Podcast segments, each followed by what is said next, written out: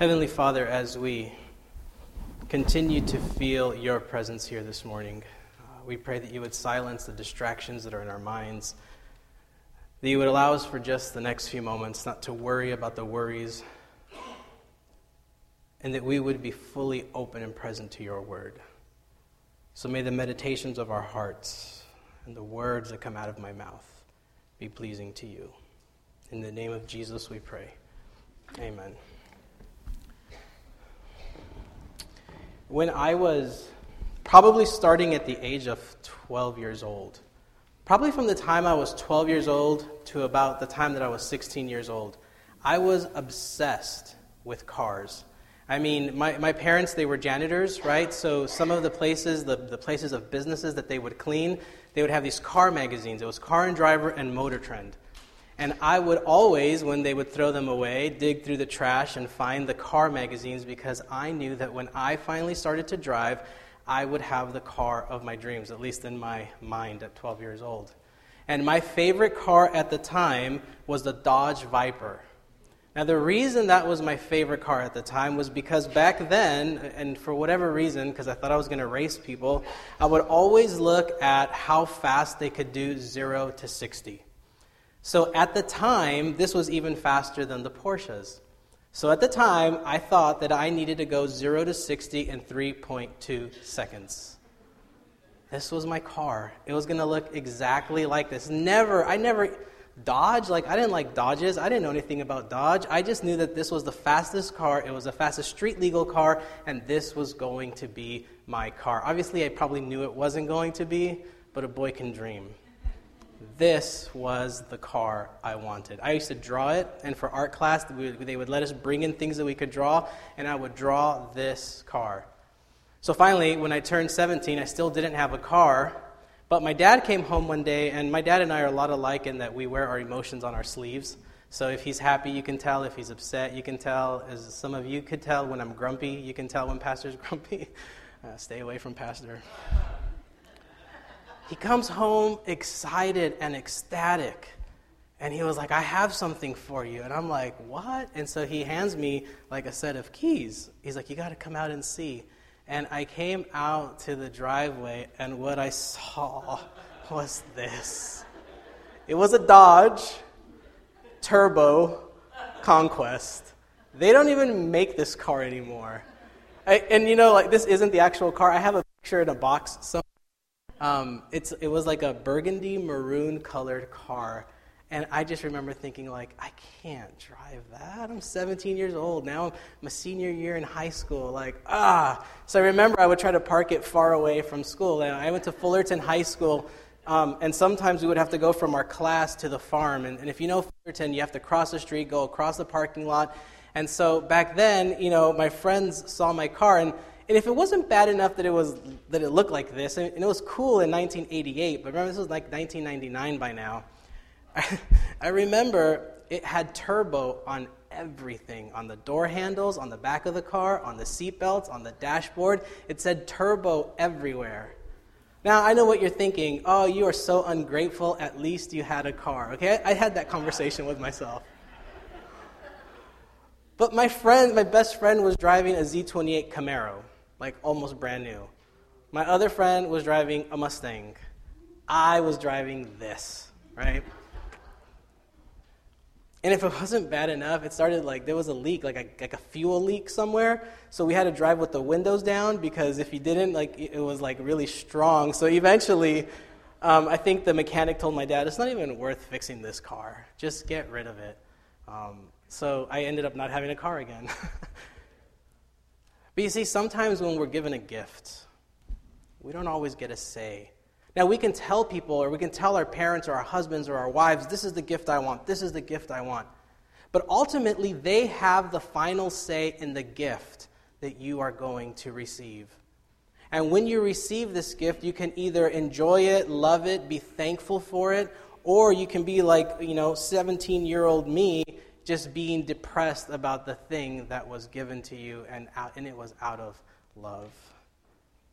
So I want to open, I want you to invite you to open your Bibles, and we're going to talk about gifts this morning. And, and not just any type of gift, but the kind of gift that comes directly from God. And to get a better understanding of this, if you do have your Bibles, 1 Timothy chapter 4, and if you don't, that's okay, we have it on the screen. And this is where Paul, so Paul was a, he was older, he was the mentor of a younger man named Timothy. Timothy was like Paul's representative. He would go around to different churches. He was like a in some ways a consultant, in other ways an evangelist, but he was Paul's representative. Now, for those of you that don't remember, Paul was often in prison because of the message that he was preaching, the gospel, this new understanding of who God was. So, Paul would write these letters to these different people, and Timothy was one of them. And Paul is encouraging Timothy, and this is what he says He says, Do not neglect the gift that is in you, which was given to you through the prophecy with the laying on of hands by the council of elders. So, you, we've seen that kind of laying on of hands, this symbolic representation of God's blessing being on you. He says, Put these things into practice, devote yourself to them, so that all may see your progress. But here's what's interesting. He says, Do not neglect the gift that is in you. That, that Greek word for gift is charisma. And it's from where we get the word charismatic. When someone is charismatic, we are kind of drawn to them. We want to be around people that are charismatic. We want our preachers to be charismatic because we feel like, yes, the Spirit is on them. And so, what Paul is saying, he says, this gift, this charisma that was given to you, he says, work on it, devote yourself to it. And he says, do not neglect the gift that was given to you. Now, for some of us, we know that. You know, when we, when we tend to neglect things in our lives, we don't, you don't usually do it on purpose. Right? Sometimes when we neglect things in our lives, whether it's our responsibilities, whether it's our loved ones, whether it's your significant others, whatever it is, oftentimes it just kind of begins to happen.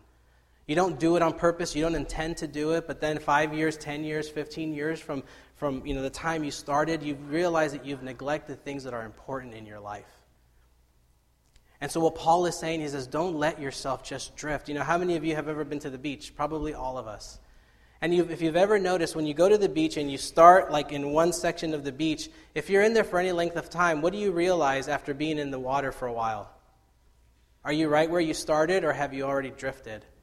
And you don't even realize that you're drifting. You just start to drift and you're not paying attention because you're having fun, you're just living life, you're on a boogie board or, or whatever it is that you're doing on there.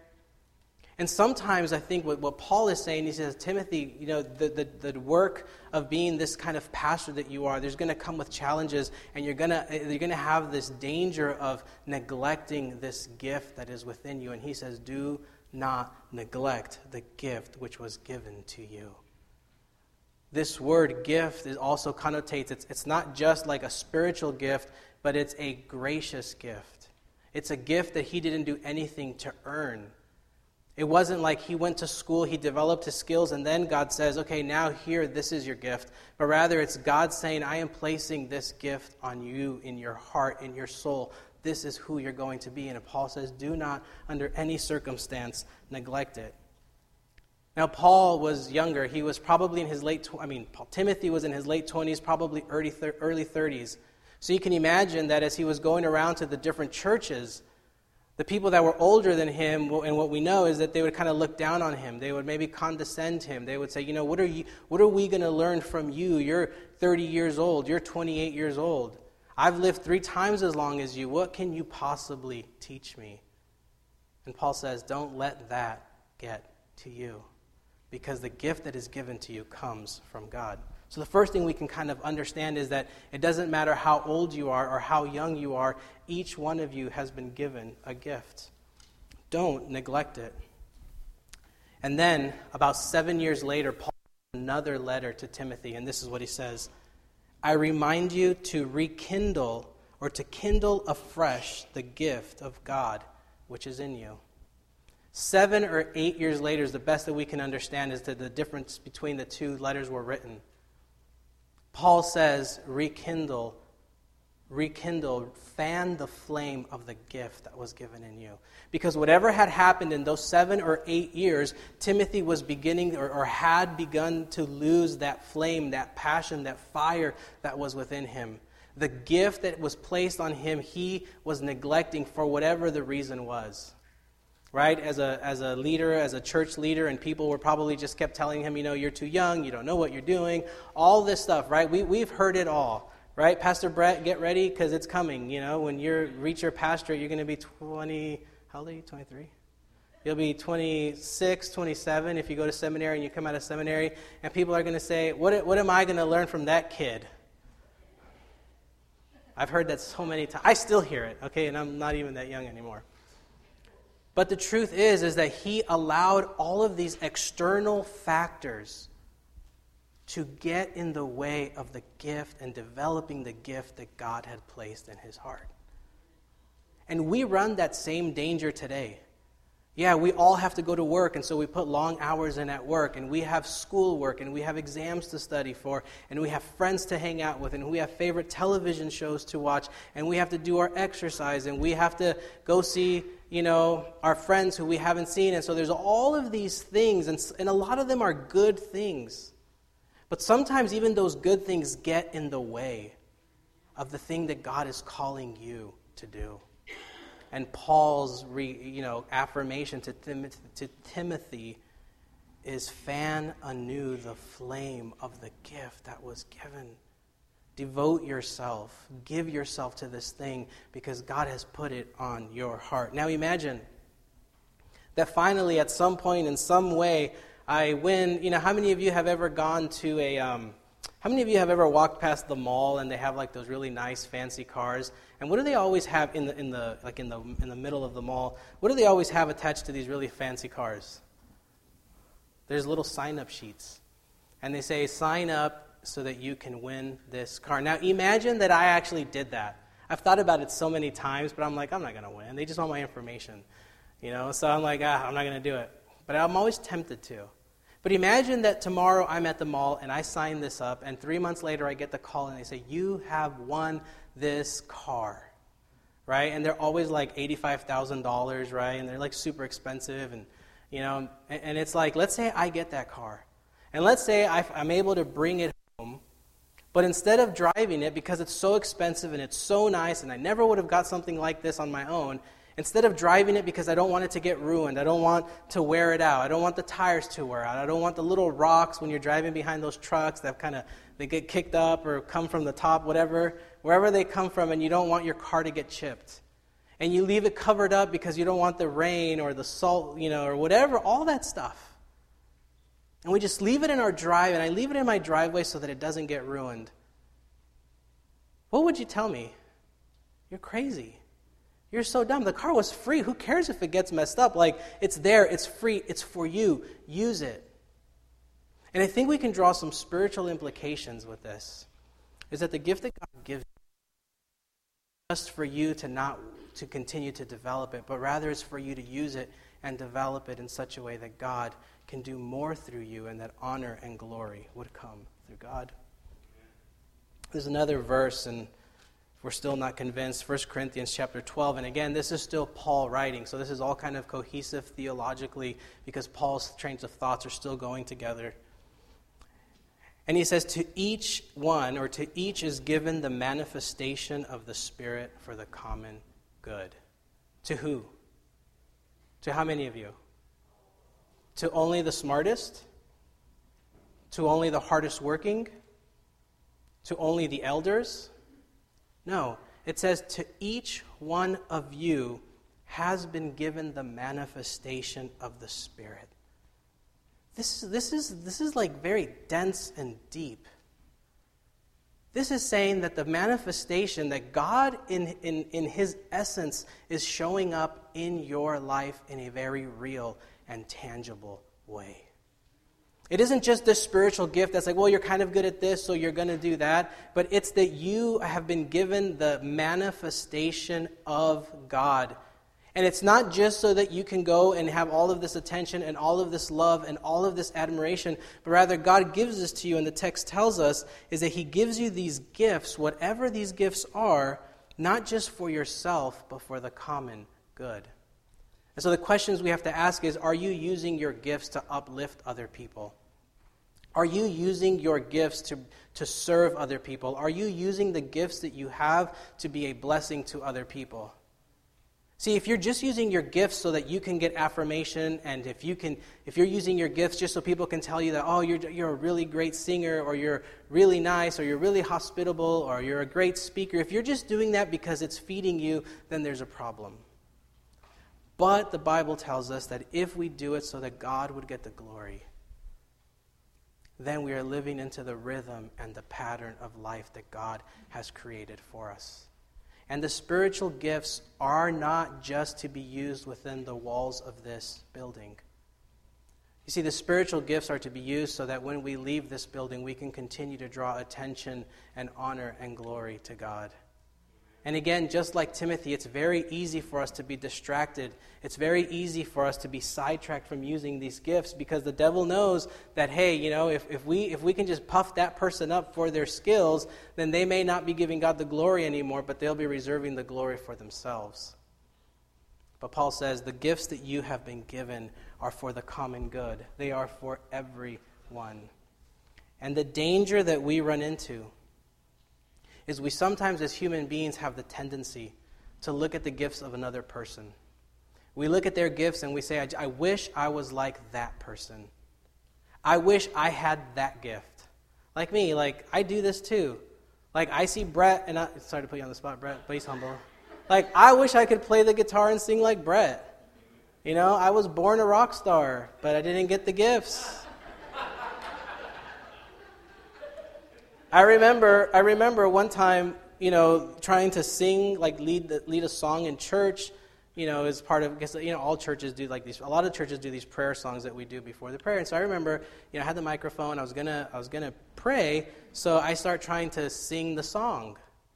But the AV guys cut the mic off, because I was like, it was like three months ago. I remember, because that's not my gift. And we want those gifts, right? I look at other people being extremely hospitable and loving and kind and huggers, and I'm just like, man, I wish my heart was there. Like, I'm well aware of all the gifts I don't have. I've taken these spiritual gifts assessments. I have like one. But see, the thing is, it, doesn't matter how many gifts you've been given. Because remember, just like my Dodge Conquest, I didn't get to choose the car. I didn't get to choose the gift. We don't get to choose. You don't get to choose the gift God has placed in you. But what you do have the option of doing is whether you will use it to honor and give glory to God.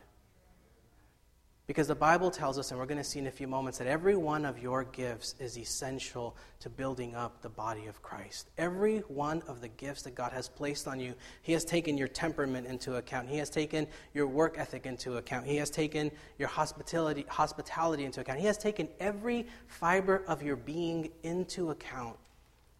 See, that's why we have some people who are generous, right? Some people who are always giving and extremely generous. Well, maybe someone who doesn't have as much financial resources, if they did have it, they would just hoard it for themselves. So you see, God has chosen all of you and has given you and implanted you with a manifestation, with a little bit of who God is, so that you could use those gifts to, to bring goodness and blessing and to serve other people.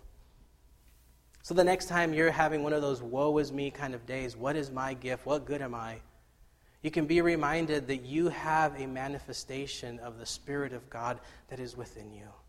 And the Bible tells us that all of these gifts are activated by the same Spirit, the Spirit of God, who allots to each one individually, just as who chooses? As you choose? As the Spirit chooses. You see, God knows you better probably than you know yourself. God not only sees the potential in you, but He is working every day to help you to fulfill and to realize the potential that He has created you with. You were created in the image of God. And God continues this work of creation every single day. And so it tells us, the Bible tells us that it is the Spirit of God, it is God who chooses you individually as to which gift you will have. If you've ever been to a concert, right, whether it's like a five piece band or whether it's an orchestra, if it's a, they're playing a symphony, what do we find? Are they all playing different songs at the same time? Or are they all playing the same song? You may have 50 different instruments drums, trombones. Uh, help me out, Brett. Yeah, guitar, piano, all harps, whatever, you know, all that stuff. See, see that's why that's not my gift. and they're all playing at the same time. But they're all playing the same song. Now, one instrument on its own would sound beautiful, right? At the hospital, we have a harpist that comes in and she plays and it sounds beautiful. But imagine if you put 10 other instruments in there, not only will it sound more beautiful, it would be more full, It'll, it would just sound better. So I think God knew what He was doing when He gives each one of you the different gifts. He can't make all of us teachers, He can't make all of us administrators, He can't make all of us have a heart for hospitality. He can't make all of us generous. Well, we should all be generous, but not all of us are as generous as, as we probably should be. Yeah, we're trying. Because if we were all that, if we were all one thing, we wouldn't really be a well functioning body.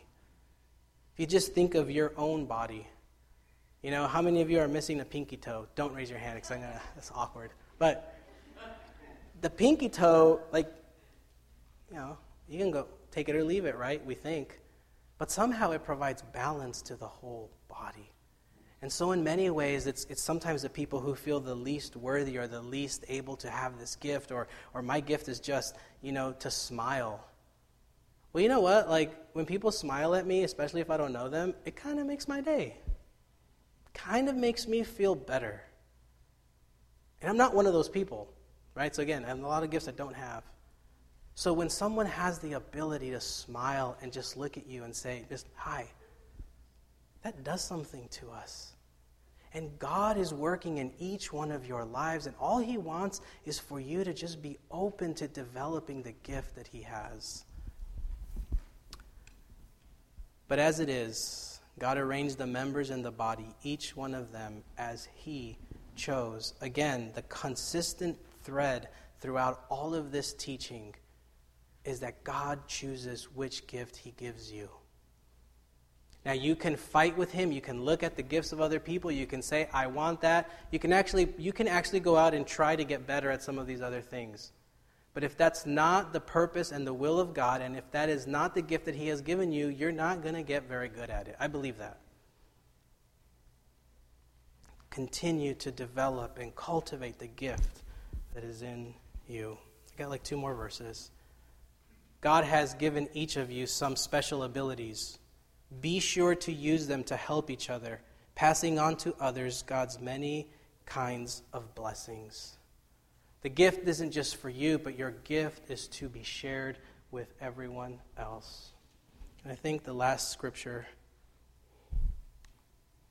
is in Romans. Again, Paul is writing all of these. So he has the corner, he has the market on what it looks like to have these spiritual gifts. And he says, We all have different gifts. According to the grace given to each of us, the grace, again, it is a gratuitous, it is a gracious gift. You did nothing to earn it.